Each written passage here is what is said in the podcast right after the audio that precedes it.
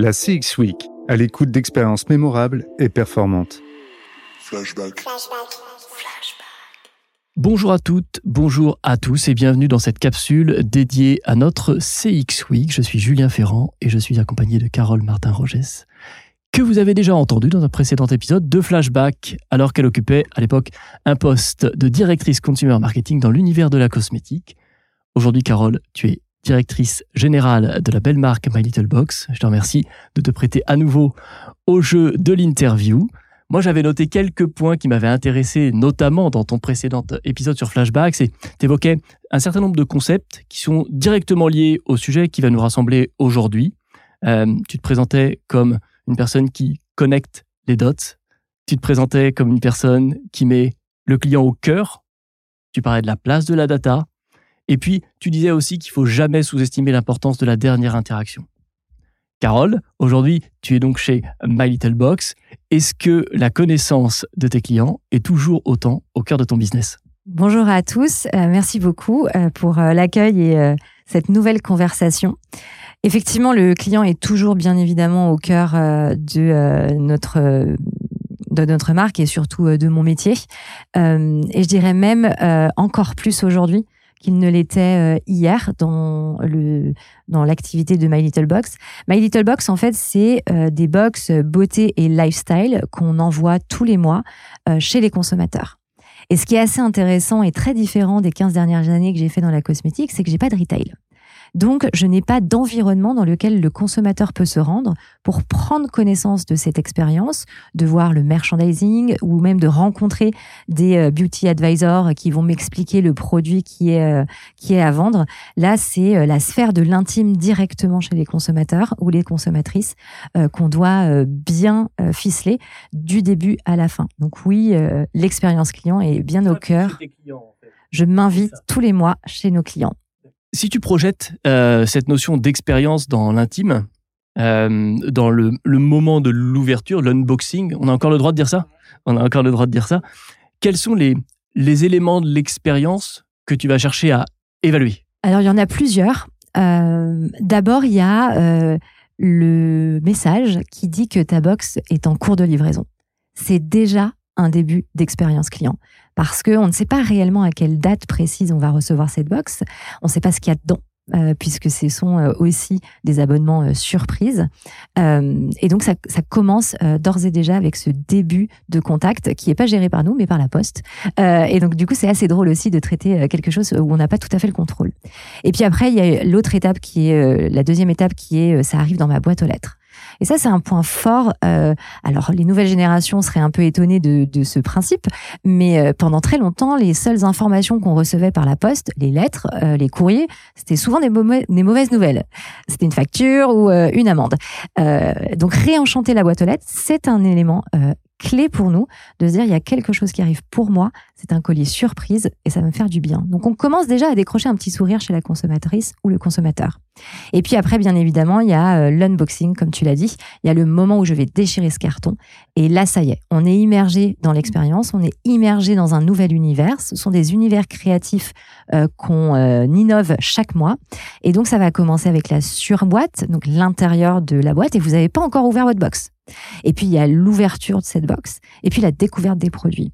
On sait, euh, grâce à la data d'ailleurs, que euh, cette expérience d'ouverture, du moment où je déchire le carton jusqu'à ce que je finisse d'essayer les produits, soit dans ma salle de bain sur ma peau, soit sur ma main, euh, dure à peu près 15 minutes. Donc j'ai 15 minutes pour créer vraiment ce moment fort avec la consommatrice, et c'est peut-être le moment clé sur lequel on, travaille le plus précisément. Puis cette expérience, elle s'arrête pas au moment où on ouvre la box, elle continue continue bien évidemment avec les interactions sur les réseaux sociaux, euh, avec notre communauté.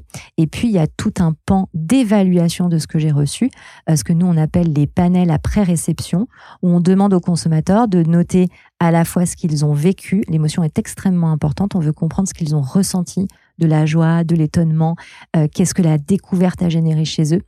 Est-ce que j'ai décroché un sourire? Est-ce que j'ai eu du rose aux joues? Euh, Ce genre d'éléments émotionnels sont très importants. Et puis, après, il y a des notes plus euh, pragmatiques sur euh, l'évaluation des produits que j'ai reçus. Est-ce qu'ils sont performants? Est-ce qu'ils me conviennent? Est-ce qu'ils répondaient à mon besoin? C'est vachement intéressant ce que tu racontes parce qu'on entremêle en permanence des enjeux très émotionnels et des enjeux très pragmatiques qui sont liés à la data. Aujourd'hui, comment est-ce que toi, tu arrives à évaluer globalement l'expérience My Little Box? J'adore cette question parce que ça veut, ça met en perspective le fait que l'expérience client ne peut pas être portée par un seul département.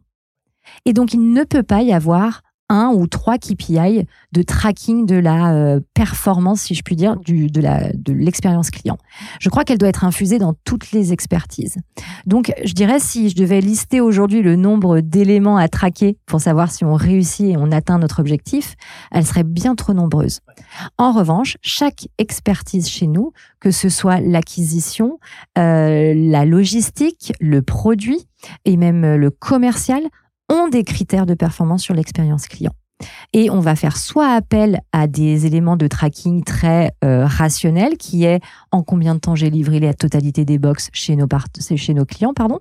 Donc ça, c'est un tracking avec la Poste, par exemple, avec Colissimo.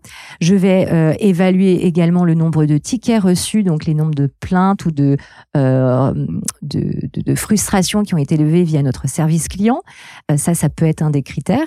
Et puis, il y a ce fameux panel qui va répondre à des questions très ouvertes sur lesquelles la partie produit va regarder euh, le score obtenu. J'aimerais revenir sur ce sujet de frustration. On en parlait un petit peu en préparant euh, cet entretien-là. Euh, mesurer la satisfaction, ça semble être une évidence quand on parle d'une expérience client performante. Qu'en est-il des frustrations et qu'est-ce que ça t'apprend? Alors bien évidemment, comme beaucoup d'entreprises, on regarde le NPS, euh, ce niveau de satisfaction qui est le plus connu hein, quand on doit évaluer l'expérience client. Euh, moi, j'ai adoré me plonger dans les éléments de frustration quand je suis arrivée euh, chez My Little Box. Pourquoi? Parce que ça vous en dit long de, un, la connexion avec votre communauté et vos, et vos abonnés, enfin nos abonnés. C'est-à-dire que si elle est capable de me, de me mentionner un élément de frustration, c'est qu'elle m'aime assez pour me faire part de ses attentes pour améliorer mon produit. Donc on n'est vraiment pas dans une démarche de plainte ou de j'ai adoré. Ce qui est reçu, c'est une démarche de meilleure compréhension pour nous améliorer. C'est des messages forts qu'on reçoit euh, de la part de nos abonnés et je crois qu'il faut les écouter. Alors où est-ce qu'on les écoute et qu'est-ce que ça engendre comme action pour nous? On va les écouter et on a cette chance-là d'avoir une communauté extrêmement engagée qui va nous écrire très facilement. Donc on reçoit euh, plus de 2000 à 2500 tickets par mois de personnes qui nous font pas de leurs recommandations. Pas que sur le négatif de je n'ai pas reçu ma box. Ça fait partie des messages qu'on peut recevoir, mais pas que. Euh, il y en a énormément qui nous donnent des conseils sur ce qu'elles attendraient, sur euh, les frustrations qu'elles ont pu euh, avoir. on vient bien regarder aussi, donc ça c'est toute la partie équipe réseaux sociaux, qui va regarder les commentaires. On va monitorer ces commentaires et on va aller essayer d'aller chercher des euh, éléments de frustration dans les commentaires. Je vous donne un exemple concret qui, euh, nous, nous a fait beaucoup grandir. Euh, le, système d'abonnement box, il est quand même beaucoup basé sur la surprise. Donc, je sais que je vais recevoir une box beauté et lifestyle tous les mois. Je ne sais pas très bien ce qu'il y a dedans. Et cette surprise est un pan émotionnel très fort dans la conviction de rester abonné, de continuer à se faire surprendre, de ce petit cadeau que je m'offre et ce petit truc en plus que j'ai dans mon quotidien. En fait, ça, euh, euh, avec euh, le début de l'acquisition, c'est-à-dire les ads qu'on fait tous les mois pour dire youpi youpala, il y a une nouvelle box qui arrive et voici ce qu'elle contient, puisque bien évidemment, quand je vais vous chercher pour un recrutement de nouveaux abonnés, j'ai besoin d'en savoir un petit peu plus. On avait tendance à le jouer quasiment au même moment euh, de la réception des box chez nos abonnés. Donc, je commençais l'acquisition sur les réseaux sociaux, par exemple, ou Meta, euh, de la box du mois. Quelques jours avant ou après la réception de plus de 80% de notre database. Ça ça, ça, ça, mène des frustrations parce que je, je, suis potentiellement une consommatrice qui va recevoir sa box demain ou après-demain et tu me dis déjà un petit peu ce qu'il y a dedans. Frustration forte. On a donc décidé, en termes d'action euh, qu'on a mené euh, ensuite sur euh, la box, on a décidé de décaler les moments d'acquisition, c'est-à-dire de retarder le moment où on allait vraiment chercher de nouveaux consommateurs. C'est une prise de risque hein, quand vous menez un business. Si là, je prends ma casquette très business, euh, euh, côté très business, c'est une prise de risque puisque vous perdez sur un mois, parce que j'ai qu'un mois, moi, pour euh, valoriser le produit mensuel. Après, je passe à une autre campagne, à un autre produit, à un autre univers. J'ai déjà que 30 jours. Et ben, sur ces 30 jours, on décide de s'asseoir sur 15 la moitié du mois, on ne communiquera que très peu ou pas euh, sur la box à venir. Donc c'est une prise de risque, mais je crois que c'est important euh, de toujours remettre le consommateur et l'abonné et sa satisfaction au cœur et de bien comprendre ses frustrations pour toujours le satisfaire davantage. C'est super fort ce que tu dis dans la capacité que ta marque, euh, My Little Box, a à être en, posture humble. C'est presque ça, hein, en posture d'écoute. Ça se décrète pas, ça, je pense. Est-ce qu'il y a des éléments dans ta stratégie de marque ou dans ta manière de communiquer qui induisent cette posture d'écoute? C'est probablement la question que je vais préférer de notre entretien. Euh, la première stratégie qu'on a menée sur ce sujet, ce sont les ressources humaines.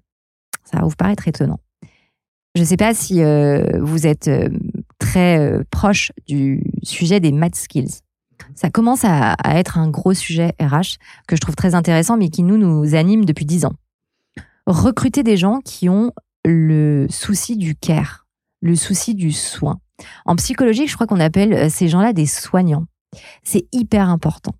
Et chez My Little Box, on recrute souvent, euh, comme on dit, à contre-emploi. Ça veut dire quoi? Ça veut dire que les gens qui vont euh, travailler pour nous, j'en ai une multitude qui ont des premières expériences en tant qu'infirmière, masseuse, psychologue. Ce sont des gens qui nous nous parlent parce que c'est cette écoute active qui va permettre réellement de travailler cette consumer experience. Et ça fait toute la différence. Aujourd'hui, quand vous avez une interaction euh, par email, par exemple, ou par téléphone avec euh, les personnes qui s'occupent de ce qu'on appelle nous le consumer happiness, donc le service après-vente, si je puis dire, euh, vous sensez ça immédiatement. C'est-à-dire que ce sont des gens qui ont un vrai intérêt pour l'autre, qui ont un vrai intérêt pour euh, comprendre euh, et écouter les gens. J'ai quelques anecdotes qui sont assez incroyables et émotionnellement très fortes que j'avais jamais vécues au préalable dans, mes expériences. Euh, il y a des abonnés qui nous écrivent et qui nous parlent beaucoup de leur vie personnelle. et ce système d'abonnement qui est une surprise et une pépite dans son quotidien, c'est fort pour des personnes qui sont malades, des personnes qui perdent leur job, des personnes qui ont des périodes un peu plus dures dans leur vie. Si vous avez en face des robots qui euh, qui sont pas capables d'écouter et de rebondir sur ce genre de sujet, finalement, ça marche pas. Donc c'est beaucoup de temps. Euh, c'est un, par exemple, un traitement d'un nombre de tickets. Si je reviens à quelque chose de très rationnel, par exemple en termes de business, c'est le traitement d'un nombre de tickets beaucoup plus bas que celui que j'ai connu dans d'autres industries en termes de euh, nombre de réponses sur les 24 heures. Mais c'est OK, parce que le lien euh, qu'on tisse avec ses abonnés est indéfectible. Un autre point, euh, si ça permet de convaincre davantage sur euh, cet intérêt de l'écoute active et du soin qu'on porte aux autres, plus d'un tiers de ma base aujourd'hui chez My Little Box date du début de My Little Box. On a pris dix ans ensemble.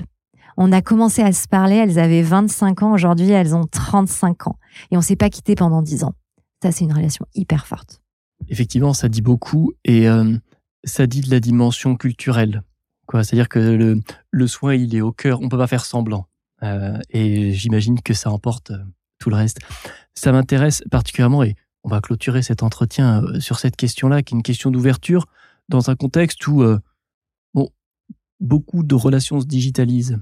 Quand même, on voit bien sûr l'avènement de l'intelligence artificielle, on voit le développement du métaverse, qui peut questionner sur la place de l'humain euh, dans les relations que les marques nouent avec euh, leurs consommateurs et consommatrices. Sur cette ouverture-là, je te pose une question très large. C'est quoi pour toi les grands enjeux de la CX en 2024 C'est toujours euh, une question qui qui me qui me gratte euh, de d'opposer la relation humaine et authentique du de l'univers digital. Nous, on est né sur le digital. On n'a jamais eu de point de vente physique. On a peu de rencontres physiques avec nos abonnés. Et pour autant, la relation est authentique. Donc je dirais que, un, le digital n'est pas un frein à la relation. Et je crois que c'est encore plus vrai aujourd'hui avec les nouvelles générations. C'est pas grave de s'écrire uniquement par WhatsApp. C'est pas grave. Ça peut créer quand même le lien. Et on n'a pas tout le temps de besoin de se voir euh, physiquement si on arrive à traiter ce lien émotionnel. Donc déjà, ne, pas les opposer, je crois que c'est, en tout cas, de pas de, pas mettre de fossé entre les deux. Je crois que c'est un, premier pas euh, vers le, le, le, fait de les faire de les faire euh, se rencontrer plus facilement et de pas avoir d'appréhension face à ces évolutions qui, euh, qui sont euh, aujourd'hui euh, des éléments de réflexion extrêmement forts. L'intelligence artificielle en fait partie. bien sûr, ce sont des sujets sur lesquels on travaille. Je crois qu'il faut prendre son temps, surtout dans un business comme le nôtre, où tout est basé sur l'émotion et la relation, d'être certain qu'on va l'utiliser à bon escient encore une fois, pour amplifier cette relation. Elle ne peut pas venir remplacer ce que l'on sait faire quand vous mettez en lien deux personnes humaines qui vont se parler. J'ai des éléments extrêmement forts. Dans notre consumer happiness, qui est le service après-vente, on pourrait optimiser beaucoup de choses avec euh, l'intelligence artificielle. On refuse de faire appel à des bots. Et même aujourd'hui, par exemple, je limite le nombre de questions entrantes qui peuvent être traitées par des bots plutôt que de les faire traiter par l'humain. Je crois que c'est important de préserver ça. Il n'en est pas moins qu'on va activer sur certains périmètres euh, l'intelligence artificielle, probablement davantage pour avancer sur la personnalisation, par exemple. La personnalisation, l'intelligence artificielle, elle peut aller assez loin hein, sur euh, l'aide à la personnalisation de la box que je reçois selon qui je suis. Encore une fois, là, ça lève un autre sujet beaucoup plus large qui est l'éthique face au traitement de la data pour être sûr que je peux personnaliser une offre.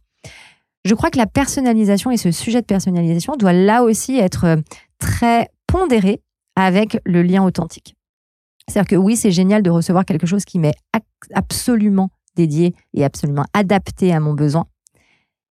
Mais à quel point ça prévaut par rapport à une émotion euh, qui est la surprise, la découverte et le fait de plonger le consommateur dans un nouvel univers? Je fais une digression, pas tant que ça, sur euh, le fait que le, le produit qu'aujourd'hui on a, il est basé sur des univers créatifs.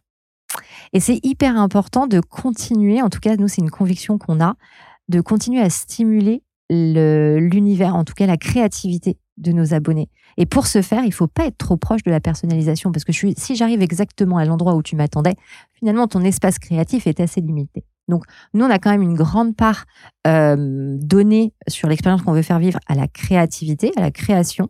Et pour ce faire, il faut se donner beaucoup de liberté. Et, euh, et, je crois que je finirai là-dessus. On essaye d'apprivoiser et d'appréhender l'intelligence artificielle avec beaucoup de liberté et pas de cadre ou d'action très précise pour euh, optimiser. On va plutôt l'utiliser pour amplifier.